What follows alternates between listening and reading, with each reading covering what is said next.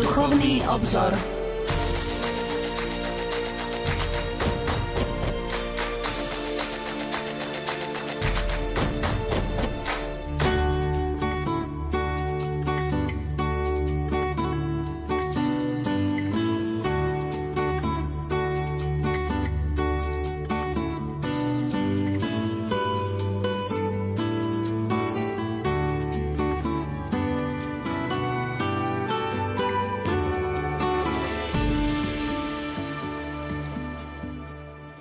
Modlitba k Pane Márii Karmelskej.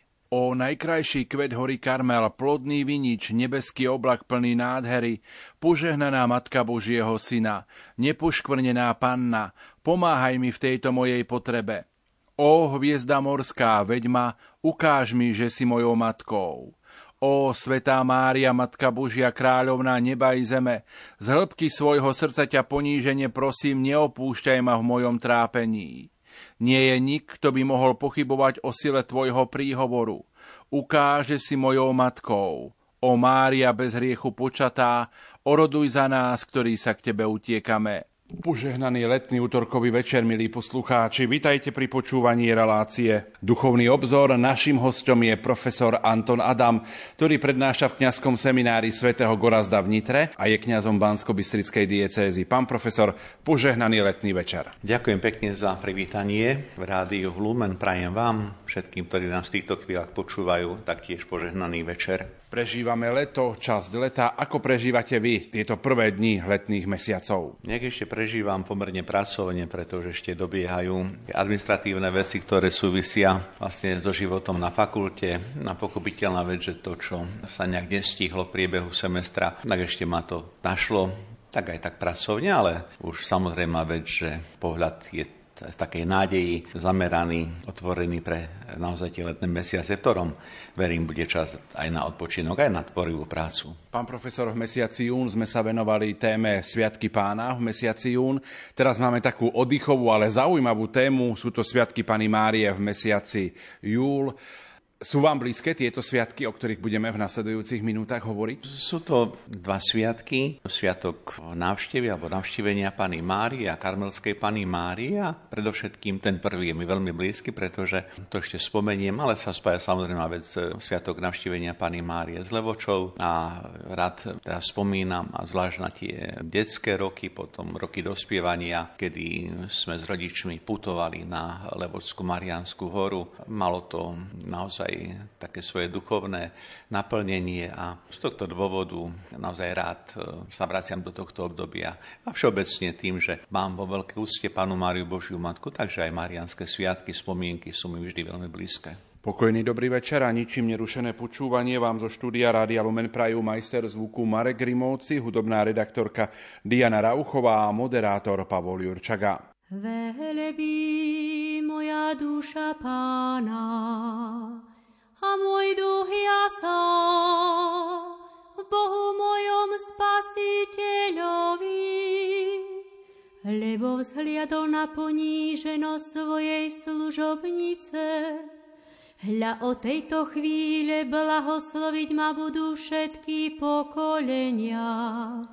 Lebo veľké veci mi urobil ten, ktorý je mocný a sveté je jeho meno a jeho milosrdenstvo z pokolenia na pokolenie s tými, čo sa ho boja.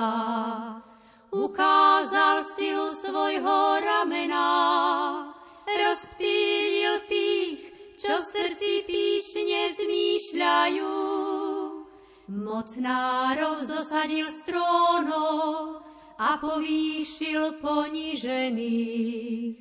Hladných nakrmil dobrotami a bohatých prepustil na prázdno. Ujal sa Izraela svojho služobníka, lebo pamätá na svoje milosrdenstvo, ako slúbil našim mocom, Abrahámovi a jeho potomstvu na veky. Sláva Otcu i Synu i Svetému Duchu, i teraz i vždycky na veky vekov. Amen. Aleluja, aleluja, aleluja. Na vlnách katolíckej rozhlasovej stanice počúvate reláciu Duchovný obzor.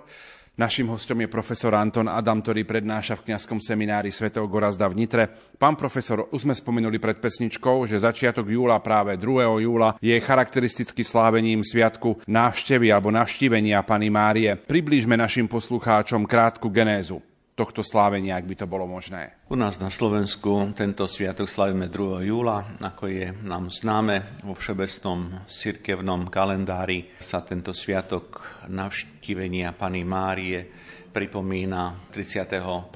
mája. Je to sviatok, ktorom zvláštnym spôsobom Naša pozornosť sa zameriava na návštevu Pany Márie u svojej príbuznej Alžbety, matky Svetojana Krstiteľa. Je potrebné zdôrazniť, že to slávenie 2. júla na Slovensku je výslovne s povolením Svetej stolice, pretože vo všeobecnom cirkevnom kalendári to slavenie zostalo tak, ako bolo aj pred druhým vatikánskym koncilom, teda 31 mája. Na tento sviatok, ako som sa zmienil, je tradičná púť do baziliky navštevy Pany Márie na Mariánskej hore, vlastne pri Levoči alebo v Levoči.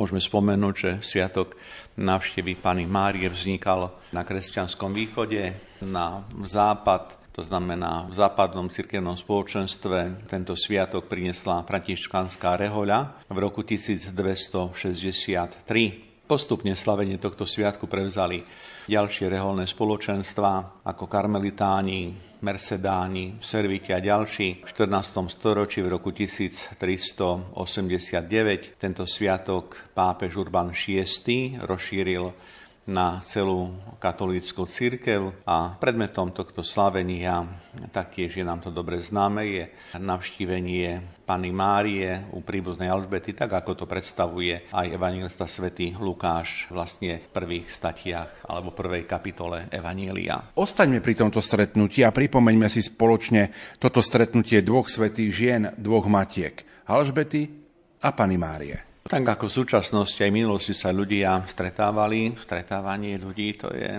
nie iba spoločenská záležitosť, ale je to potreba človeka, lebo človek, a znovu použijem výrok obľúbeného autora Tomáša Mertona, ktorý hovorí, človek nie je ostrov, človek nemôže žiť na ostrove sám, opustený, takže to stretávanie potrebujeme.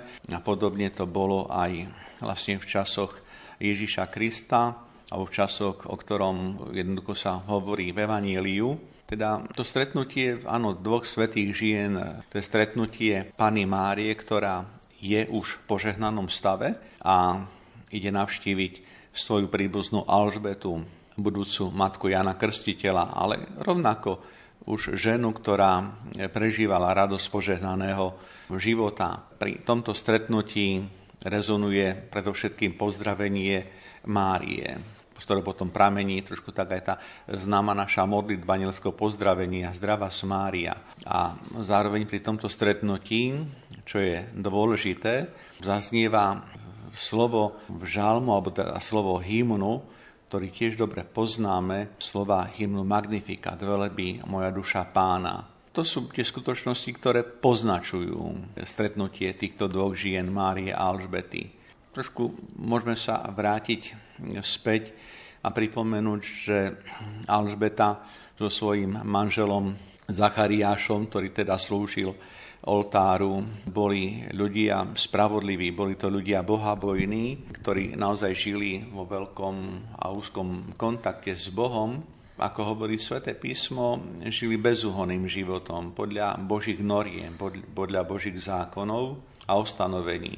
A sväté písmo tak pripomenie, že nemali deti, lebo Alžbeta bola neplodná a obaja už boli v pokročilom veku. Teda tu popisuje Evangelium skutočnosť, ktorá je všeobecne známa. Otázka života, otázka materstva, otcovstva je vždy spätá a spojená vlastne s tým darom, ktorý nám dáva Boh a to vlastne s darom tej možnosti, otvorenosti pre otcovstvo a materstvo, možno si v tejto chvíli tiež tak uvedomiť, že aj v tejto dobe, ktorú žijeme, koľko je ľudí, ktorí tak povediac môžu naplniť otcovstvo materstvo a sa to vzdávajú. A dokonca počaté dieťa, počatý plod vlastne odsúdia na smrť. A koľko je na strane, na strane druhej ľudí, ktorí túžia po potomstve, po dieťati a jednoducho sa im toho nedostáva taký rozpor tejto spoločnosti. Ja to nemám na mysli spoločnosť iba našu Slovensku, ale spoločnosť vôbec ako takú, ľudskú spoločnosť. Na jednej strane, a je potrebné o tom hovoriť, na jednej strane sú tu snahy o legalizáciu vlastne abortov a na strane druhej sa vynakladajú obrovské prostriedky na hľadanie vlastne umelých foriem pre teda odcovstvo, materstvo. Teda to sú tie veci, s ktorými sa stretávame a na pozadí Evanielia si uvedomujeme aj tú pozíciu, situáciu Zachariáša a Alžbety. Skutočno, že nemajú deti, ich poznačí, pretože v Oriente v minulosti, ale aj v súčasnosti každé dieťa bolo a je považované za prejav Božej priazne, za prejav Božej prítomnosti. Takisto Židia vedeli a uvedomovali si, verili, že Boh je darcom a tvorcom nového života, preto každé dieťa prijímali značením, s ďakou, s radosťou. No a v tejto situácii, na tomto mieste sa dohráva táto zvláštna situácia, keď Boh oslovuje Zachariáša, ktorý má prijať správu, že jeho manželka počne dieťa. Zachariáš nie v stave um- uveriť. O nem je, kým sa dieťa, teda Ján, nenarodí. A Božia cesta je naozaj zvláštna. Manželia plnosti spoznávajú, že režisérom tohto diela, diela života je Boh sám. A pripomeňme aj stať Evanília, o ktorom teraz hovoríme, to znamená stať Lukášov Evanília, pri ktorom nachádzame popísanie práve tohto stretnutia Márie a Alžbety. Lukáš hovorí, v tých dňoch sa Mária vydala na cestu, a ponáhľala sa do istého judejského mesta v hornátom kraji. Vošla do Zachariášovho domu a pozdravila Alžbetu. Len čo Alžbeta začula Márin pozdrav, dieťa v jelene sa zachvelo a Alžbetu naplnil duch svetý.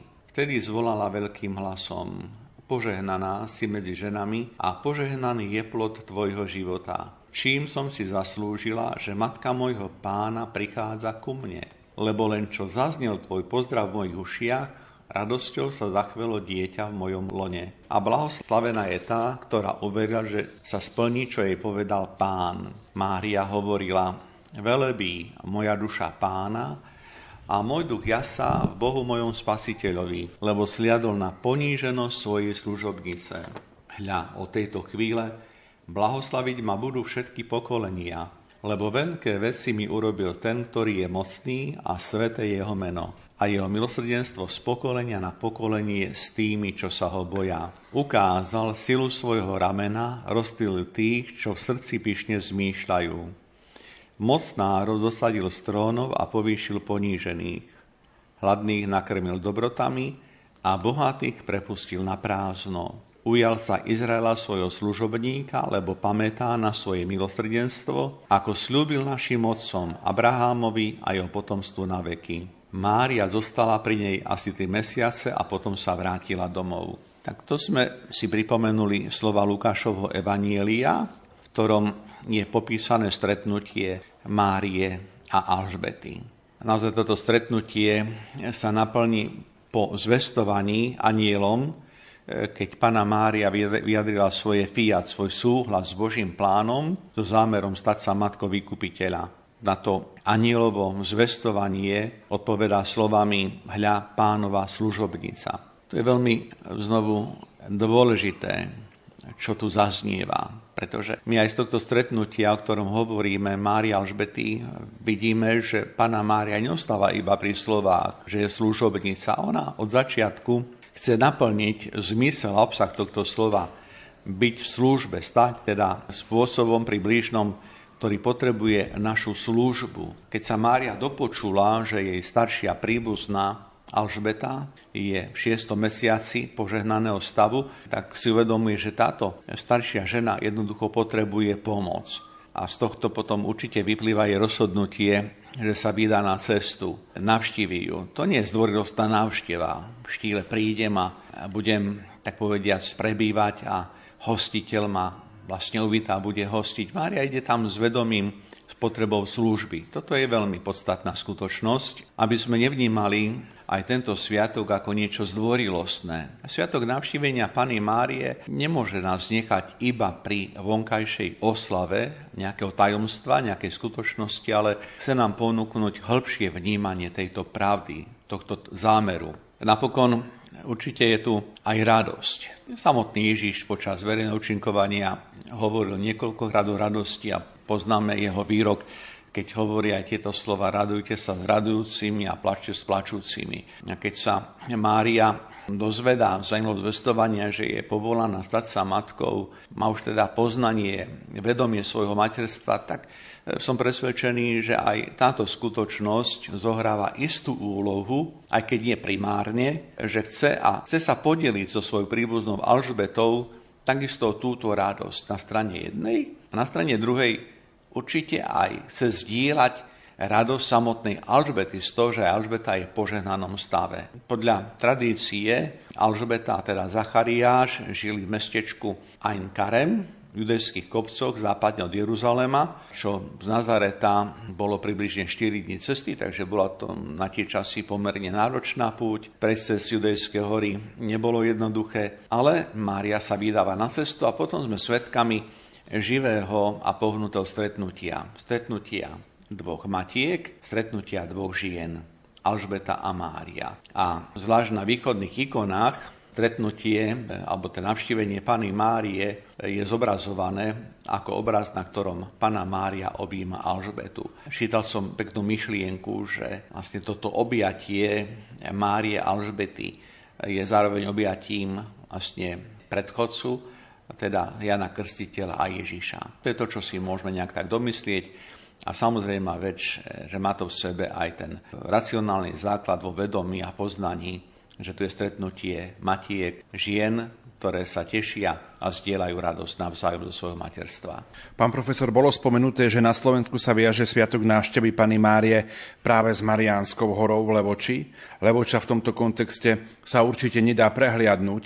Čo by sme si k tomu mohli povedať? Môžeme pripomenúť to, čo naši poslucháči určite registrovali. V tomto roku 2022 začalo sa so slávením teda Marianskej Levodskej púte prakticky už nedel 26.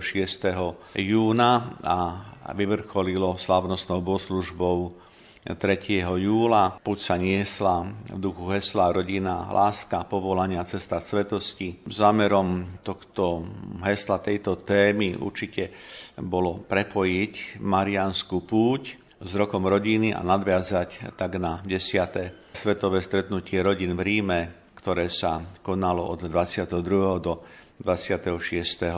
júna. V tomto roku, to je tiež Hodné spomenúť, v spiskej dieceze si pripomínajú té výročie alebo 100 rokov od konsekrácie bazilíky na Mariánskej hore Božím sluhom monsienu Janom Montášakom a pokiaľ sa dobre pamätám, keď ste v rádiu Lumen avizovali prenosy z Marianskej púte, tak ste to boli práve vy, ktorí si tiež hovorili že v podstate je to práve aj spomienka na to z tej výročie konsekrácie. Takže máme možnosť to tak pripomenúť, nie iba ako spomienku, ale môže to oživiť v nás aj tých niekoľko dní po skončení Marenskej púte tú vedomosť, poznanie, že áno, že sú udalosti, ktoré je hodno si pripomenúť a tento rok je týmto bohatý. Spomeňme, Leboča je najstarším putnickým miestom na Slovensku, ale respektíve chcem byť presný na východnom Slovensku. Korene marianského kultu siahajú až do 13. storočia, do času, do období tatarských pádov, keď sa obyvateľe uchyľovali pred nebezpečenstvom na vrch nad Levočou, kde sa dalo ľahšie obraniť teda pred hordami Tatárov. Práve v vďačnosti tu na hore nad Levočou postavili v roku 1000 247 malú kaplnku, ktorá neskôr v roku 1470 bola prestavaná na gotický kostol. A v tomto prípade, keď hovoríme o Marianskej hore, tak je potrebné spomenúť, že sviatok návštevy Pany Márie sa spája aj s príchodom františkánov minoritov do Levoče v roku 1311. Ľudia toto miesto kultu na Mariánskej hore navštevovali od začiatku v veľkom počte, aj v období reformácie, aj keď samotné oživenie púti nastalo po rekatolizácii. Prvá veľká procesia Púť sa konala podľa teda údajov historikov 2. júla roku 1671. Dva roky na to sa s pápežským povolením stal kostol navštívenia Pany Márie miestom získania odpustkov. A ďalšie predstavby potom na Marianskej hore sa datujú na roky 1688 a 1800 19. V roku 1847 bola teda ku kostolu navštívenia Pany Márie na Marianskej hore pristavaná drevená kaplnka pre grekokatolíkov, takže aj veriaci katolíci východného obradu naozaj majú svoje miesto pre slávenie teda obradov. No a pripomeňme ešte našim poslucháčom, že pápež svätý Ján Pavol II povýšil kostol navštívenia Pany Márie 26. januára roku 1984 na menšiu baziliku, baziliku Minor. No a o 11 rokov neskôr, 3. júla roku 1995 sa na Marianskej hore konala za jeho prítomnosti doteraz najpočetnejšia púť, ktorej sa zúčastnilo vyše 650 tisíc ľudí. Ja to číslo spomínam, aj keď to nepovažujem osobne za smerodajné, pretože som presvedčený, že otázka života viery nie je otázkou čísel. My častokrát pre také potešenie radi hovoríme tie čísla bez osporu, že aj mňa teší, keď môžem povedať takéto číslo, ale ten pravý zmysel putovania nie v tom, aby sme lámali rekordy, ale v tom, aby sme v tom dobrom slova zmysle lámali srdcia. To znamená, aby naše srdcia boli naozaj otvorení pre, pre tú Božiu lásku. A toto je podstatné v prípade teda slavenia Marianských sviatkov. A som rád, že to putovanie k Pane Márii je živé nie iba v Levoči, ale vôbec na tých marianských putných miestach na Slovensku. Je vám blízke toto marianské putnické miesto? Spomenul som už detstvo, je mi veľmi blízke. Trochu tak teraz e, s úsmevom sa vraciam naozaj znovu do tých detských rokov, pretože Bohu vďaka teraz je možné naozaj prísť, doputovať aj peši, aj, aj možno nejak tak tými prostriedkami Viete, v časoch eh, komunizmu a budovania socialistickej spoločnosti, ako sa to rado zdôrazňovalo, Levoču ani komunisti zakázať nedokázali, jednoducho to nebola ich moc, ale teda boli snaživí, lebo robili všetko preto, aby ľuďom strpčovali životy, takže také strpčenie života bolo aj to, že nejakým bežným spojom sa dostať do Levoče autobusom prakticky bolo nemožné. No, namiesto nejakých pridaní a pochopiteľná vec vlakov uberali ešte vagóny a naozaj tak znovu sa musím usmiať, lebo tak vidíte, že nie som najmenší ani nejak tak najštihlejší ako dieťa, aby sme sa nejak tak dostali potom do Levoše, tak zo Spiske Novej Vsi, taká lokálka vlastne bola. Tam boli tuším nejaké 3 alebo 4 vagóny, to bol natrieskané. Si pamätám, že ako chlapca ma vlastne rodičia dostali do vagóna vlastne cez okno. Tak teraz sa tak usmievam, že čo by sa stalo, keď som bol nejak nutený cez to okno dostať, asi by nohy mi trčali vonku. Ale tej horúčaj by to malo svoje výhody.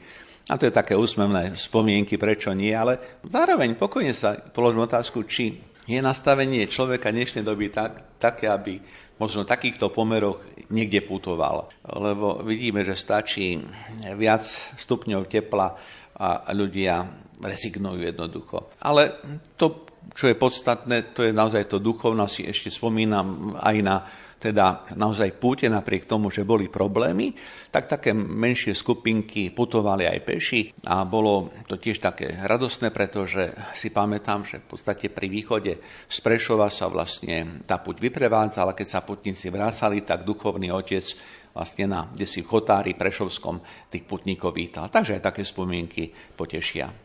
Už sme spomínali, že Hlebocká bazilika na Marianskej hore si v tomto roku pripomína 100 rokov od konsekrácie s piským biskupom monsignorom Janom Vojtašákom. Možno je tu aj čas na uvažovanie že za tých 100 rokov koľko modlitieb už bolo prednesených Pane Mári, aby orodovala pred trónom milosrdenstva. Čo poviete, pán profesor? Samozrejme vec, že tie modlitby, to je množstvo a je situácia akákoľvek, alebo nech sa pozrie na situáciu aj toho náboženského duchovného života akokoľvek, tak stále naozaj platí to, čo povedal veľmi jasne aj teda svätý Jan Pavol II na adresu Slovákov, keď vyzdvihol tú našu slovenskú nábožnosť a veľkú úctu k Božej Matke. Ale vyzdvihol túto úctu nie znovu ako to, čo je samo o sebe pozitívne, ale vyzdvihol to práve vo vzťahu a kontexte čo zachovania viery. To je tá cilometodická tradícia, o ktorej sa u nás hovorí niekedy častejšie, niekedy trošku možno menej, ale dôležité je, že marianská úcta naozaj smeruje k prehlbeniu vzťahu ku Kristovi, teda v konečnom dôsledku k prehlbeniu duchovného náboženského života. A o tom je aj marianská púť a marianské púte. Aby sme neostávali len vlastne pri Božej Matke, ale znovu cez Máriu prichádzali za Ježišom, prichádzali k Bohu a vtedy určite tie naše modlitby nie sú márne a takisto som presvedčený, že tie mnohé modlitby, prosby na prírodpaní Márie majú svoje naplnenie aj v tom, že Bohu vďaka náš národ napriek tým mnohým ťažkostiam a problémom, niekedy aj skepticizmu, predsa len tu ešte vieru svoju má. My si v tejto chvíli opäť trochu zahráme a po pesničke budeme v našom rozprávaní pokračovať.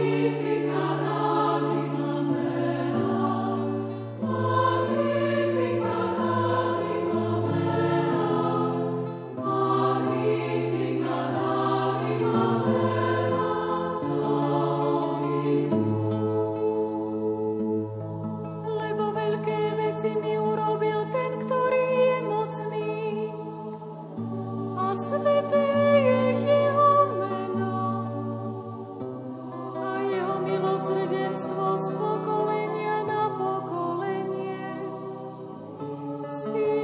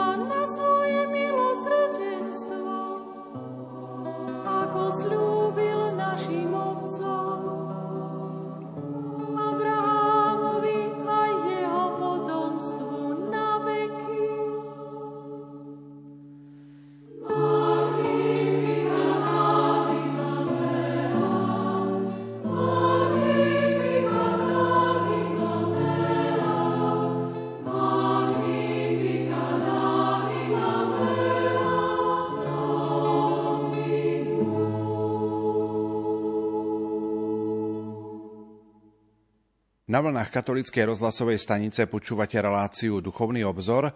V júli slávime aj spomienku pre blahoslavenej pani Márie Karmelskej. Skôr ako budeme rozprávať o samotnom sviatku, bude vhodné niečo povedať o samotnom Karmeli, lebo je zrejme, že Pana Mária je spätá s Karmelom. Ja len pripomeniem, že hosťom štúdiu Rádia Lumen je profesor Anton Adam, ktorý prednáša v kňazskom seminári svätého Gorazda v Nitre.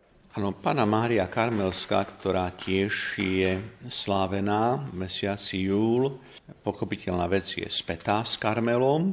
Karmel v arabčine má názov Jamal al-Karmal, je to pohorie v Izraeli, trošku môžeme si pripomenúť geografiu, tiahne sa od pobrežia stredozemného mora na juhovýchod a má dĺžku 23 km, šírku má až 10 km, a výšku až 552 metrov.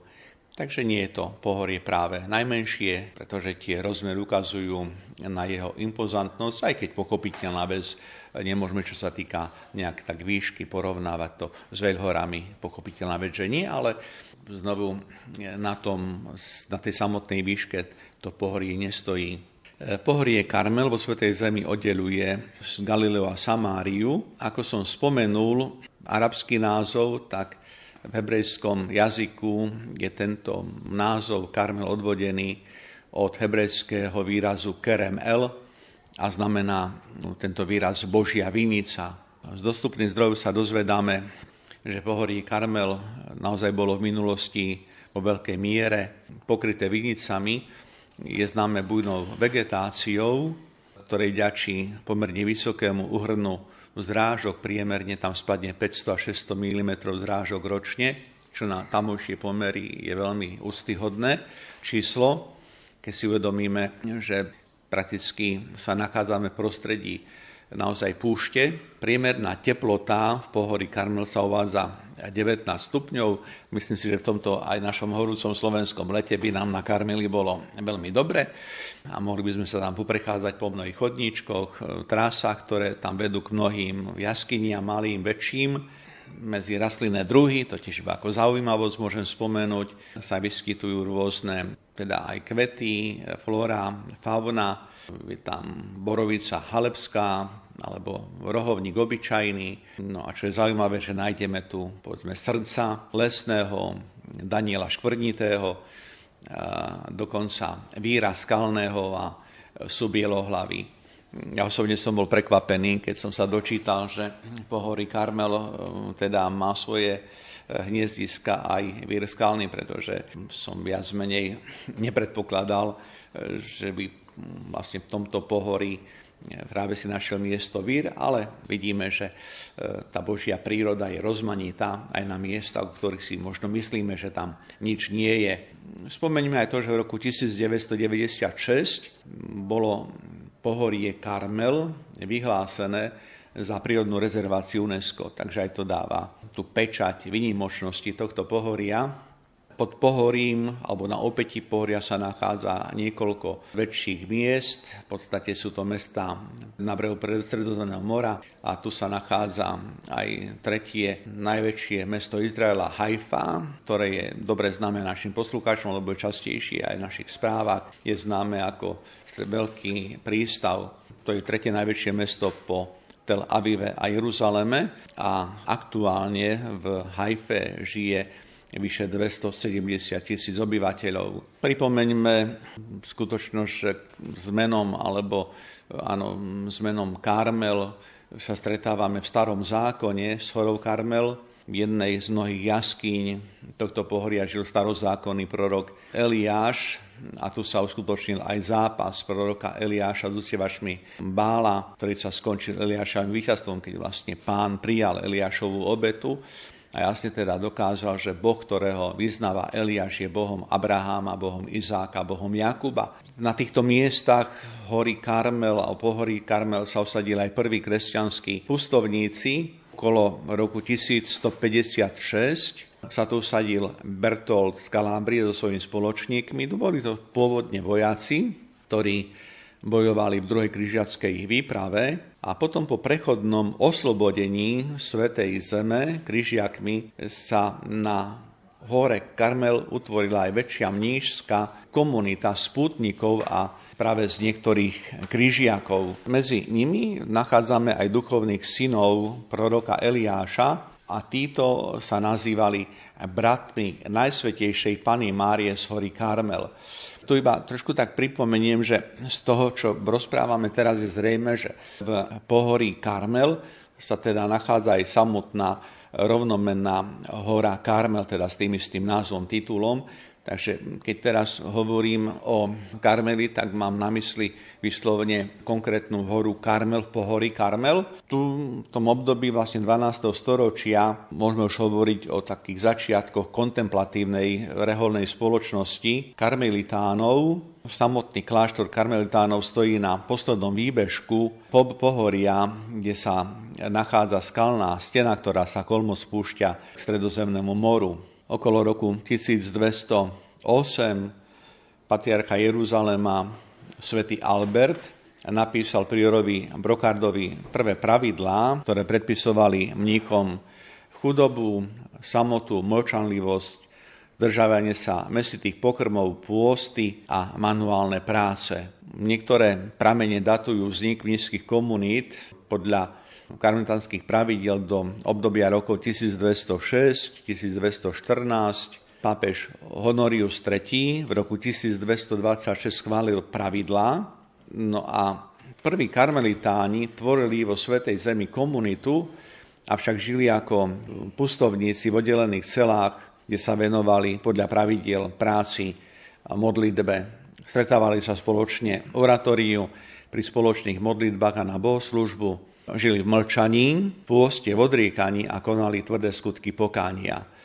No a čo je smerodajné, boli naozaj veľké stitelia Pany Márie. V 12. storočí karmelitánov napádali Saraceni, preto niektorí z týchto karmelitánov vlastne z vrchu Karmel utiekli alebo ušli do viacerých krajín Európy, tak sa rád karmelitánov rozšíril aj povedzme na Cyprus, Sicíliu, Francúzsku, Anglicko. To sú myšlienky, ktoré sú veľmi tak stručne vyjadrené, veľmi komplikovaného toho procesu šírenia karmelitánskeho rádu a vôbec toho obdobia, kedy začína nízky život na vrchu Karmel. V 15. storočí tento rád sa reformoval, bol reformovaný, čo vznikli alebo boli vyčlenení bosí karmelitáni a ja túto skutočnosť spomínam najmä preto, lebo bosí karmelitáni pôsobia aj na Slovensku, v troch komunitách, na Starých horách, pri Banskej Bystrici, tu ako je znamená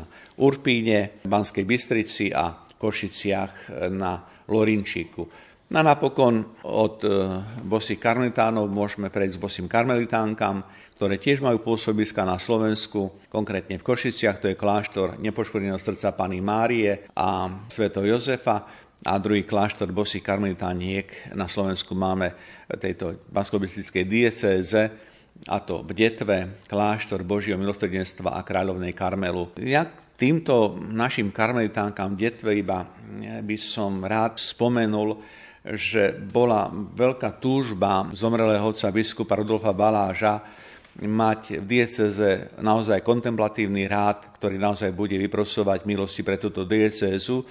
A napokon sa to aj podarilo, takže aj týmto spôsobom si dovolím, dovolím pozdraviť aj spolubratov karmelitánskych reholí, či už sú to karmelitáni alebo karmelitánky, pretože mám s nimi kontakty a teším sa vždy na stretnutie aj s týmito vlastne ľuďmi zasveteného života. Pán profesor, ale odkiaľ pochádza takýto titul sviatku, aká je genéza tejto spomienky mariánskeho slávenia? Áno, ten titul je už naznačený v slovách, ktoré som pred chvíľkou vypovedal. Predstavil som krátkosti tak pohorie Karmel, samotný vrch Karmel a vznik karmelitánskej rehole sa viaže so samotným vrchom Karmel v tomto pohorí No a sviatok Pany Márie Karmelskej je spätý s mariánskou úctou reholníkov kontemplatívneho spôsobu života, ktorí sa obsadili práve na hore Karmel.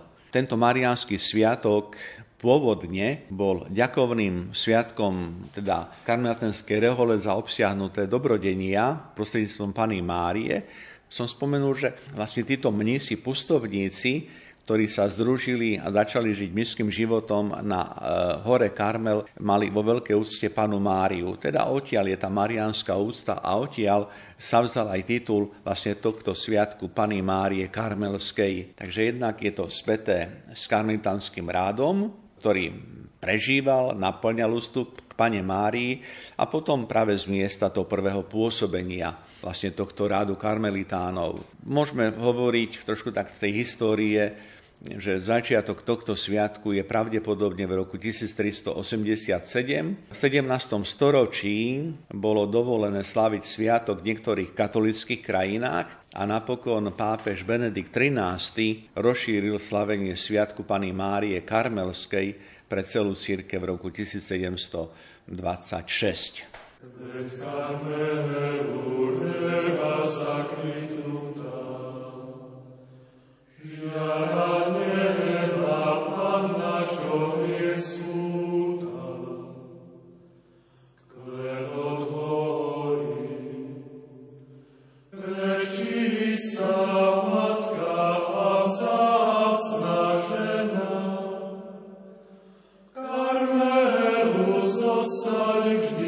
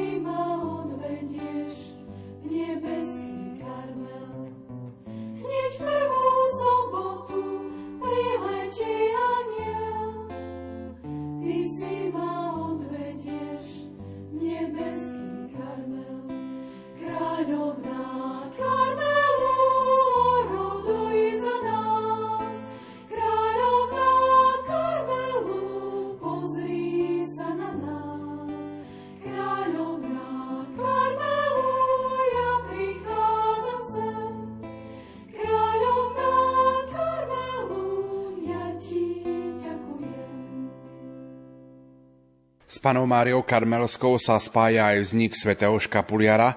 Môžeme priblížiť, čo je to škapuliar a k čomu vlastne slúži? Je to dôležité, lebo poznáme tento termín, len nevždy vieme, o čo sa jedná. Škapuliar áno, súvisí jednak so samotnými karmelitánmi a nie len s nimi, ako to ešte naznačím alebo vypoviem. Trošku možno ku genéze tohto termínu.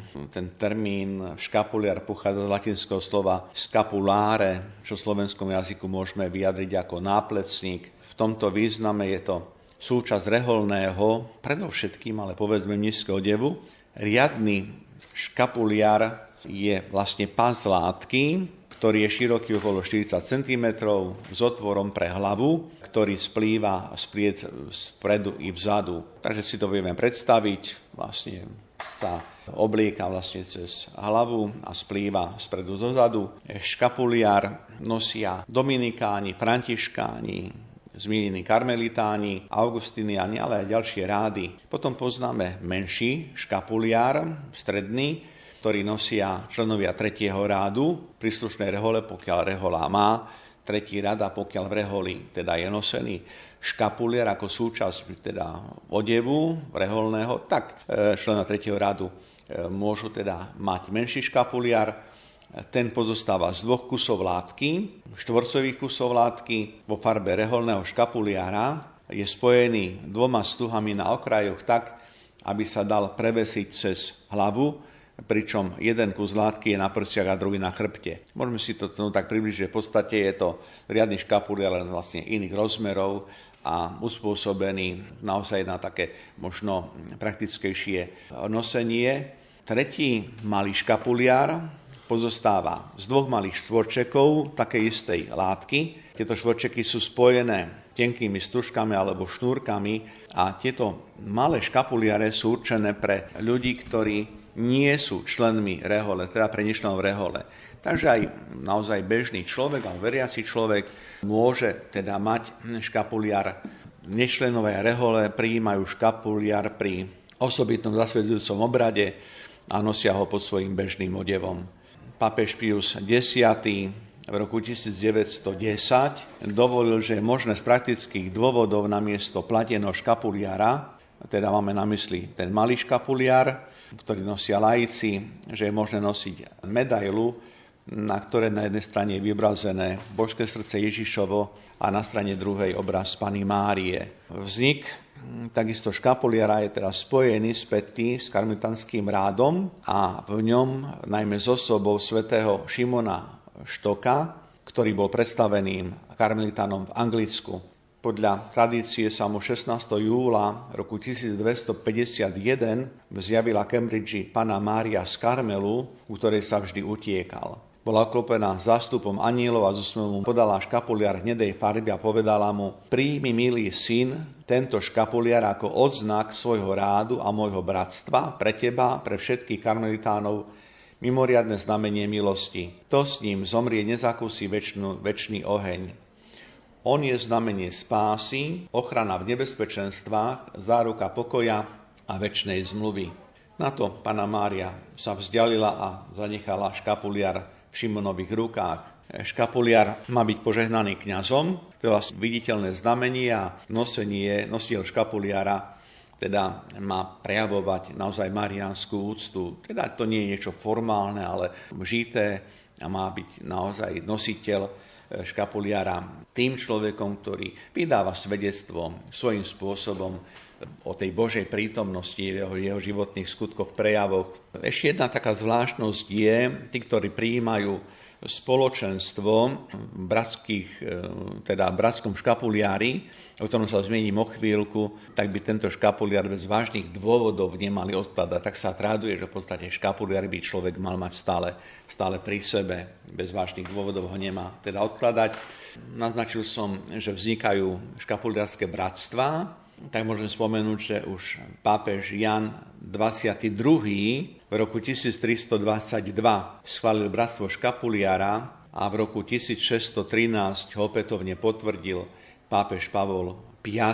Následne sa bratstvo Škapuliara rozšírilo po celom svete. Škapuliar nosili aj také známe osobnosti duchovného života, v živote cirkvi spomeňme sveto Karola Boromojského, sveto Františka Saleského, škapuliara nosil svätý Alfons Maria Ligúri, svätý Pavol z Kríža, svätý Jan Bosko, svätý Ľudovít IX a je známe, že aj svätý Jan Pavol II, veľký ctiteľ Pany Márie, taktiež celý svoj život mal pri sebe a nosil teda škapuliara.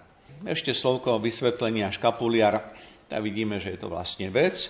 Je to teda svetenina a jeho znosenie poukazuje na plnenie kresťanských povinností a nositeľ škapuliara je účastný na duchovných dároch a privilegiách, ktoré sú určené tej konkrétnej reholi.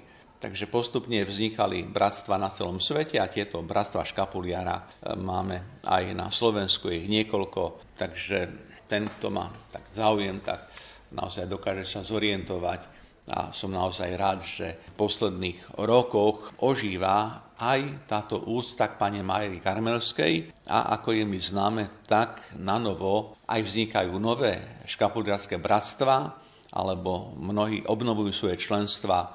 A to je dobré znamenie, že naozaj v tomto národe tá živá prítomnosť Pany Márie, Matky nášho pána je a veriaci majú záujem ďalej vzrastať tejto viere. Pán profesor, čas našej dnešnej relácie sa naplňa. A keby bolo také vaše slovko na záver, čo by ste odkázali našim poslucháčom? Začali sme prázdniny, teda deti majú v školách prázdniny, študenti. E, mnohí ľudia sa vydajú na dovolenky. Tieto mesiace sú takým časom stretávania. Ľudia sa stretávajú. Využijem skutočnosť, že sme hovorili na začiatku o návšteve Pany Márie pre Alžbete s cieľom podeliť sa o radosť, e, pomôcť, byť trošku tak v službe. Bolo by dobre, keby aj v našich stretnutiach nás, veriacich ľudí, aj v tom vzťahu k možno k neveriacim, k nekresťanom, keby sme dokázali e, mať takého ducha služby, aby sme e, využili čas nielen na nejaké prerozprávanie času, ale aby sme boli jeden druhému pozorní, aby sme venovali naozaj čas tomu druhému o vedomí, že niekedy aj to vypočutie je veľkou službou, lebo je určite čnostné, keď vieme dobre rozprávať, ale je čnostné, keď vieme aj trpezlivo počúvať. Asi je to takým želaním, áno, to slovko v závere, nech je to čas, v ktorom chceme hľadať nie iba telesný oddych a možno také trošku pokriatie, ale majme vedomosť, že oddych nie je o nič nerobení, lebo to by bolo zlé uchopenie vlastne času oddychu. Buďme teda tvoriví, tvoriví aj tej vonkajšej činnosti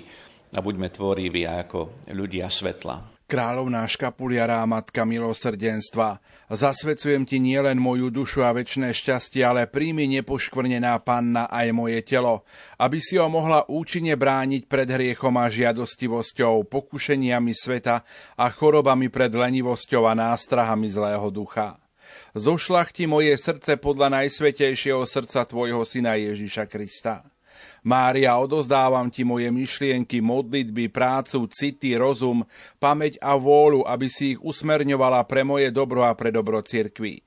Prostredníctvom šiat tvojich čností pošli na tento svet Kristov pokoja lásku, lebo On je Boh a žije a kráľuje s Bohom v jednote Ducha Svetého po všetky veky vekov. Amen. Naším hostom bol profesor Anton Adam, ktorý prednáša v kňazskom seminári svätého Gorazda v Nitre a je kňazom Bansko-Bystrickej diecézy. A za pozornosť vám tejto chvíli ďakujú majster zvuku Pavol Horňák, hudobná redaktorka Diana Rauchová a moderátor Pavol Jurčaga. Do počutia.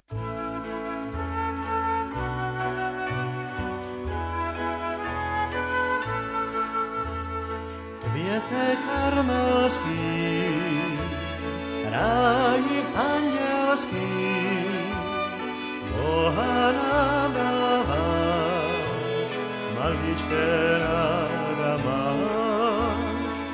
Květe karmelský, ráji andělský, Boha nám dáváš, maličké ráda hlavu skláním níž, ty mne pohladíš, cítím úni tvou, Bohu tak milou. Květe karmelský, ráni andělský, Boha nám dáváš, maličké ráda květe karmelský, ráji andělský, Boha nám dáváš, maličké ráda máš. Za mnou přicházíš, svým šatem mě halíš,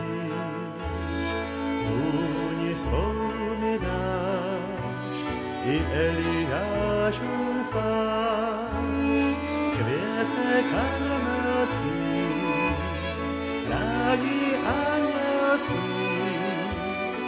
Boha nám dáváš, maličké ráda máš, květe karmelský, ráji andělský,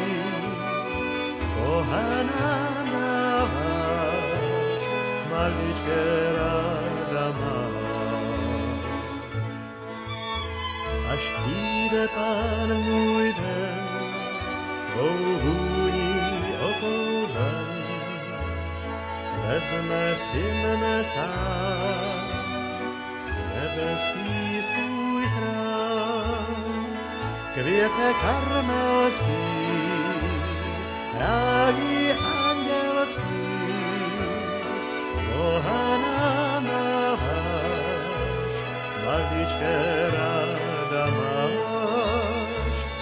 květe karmelský,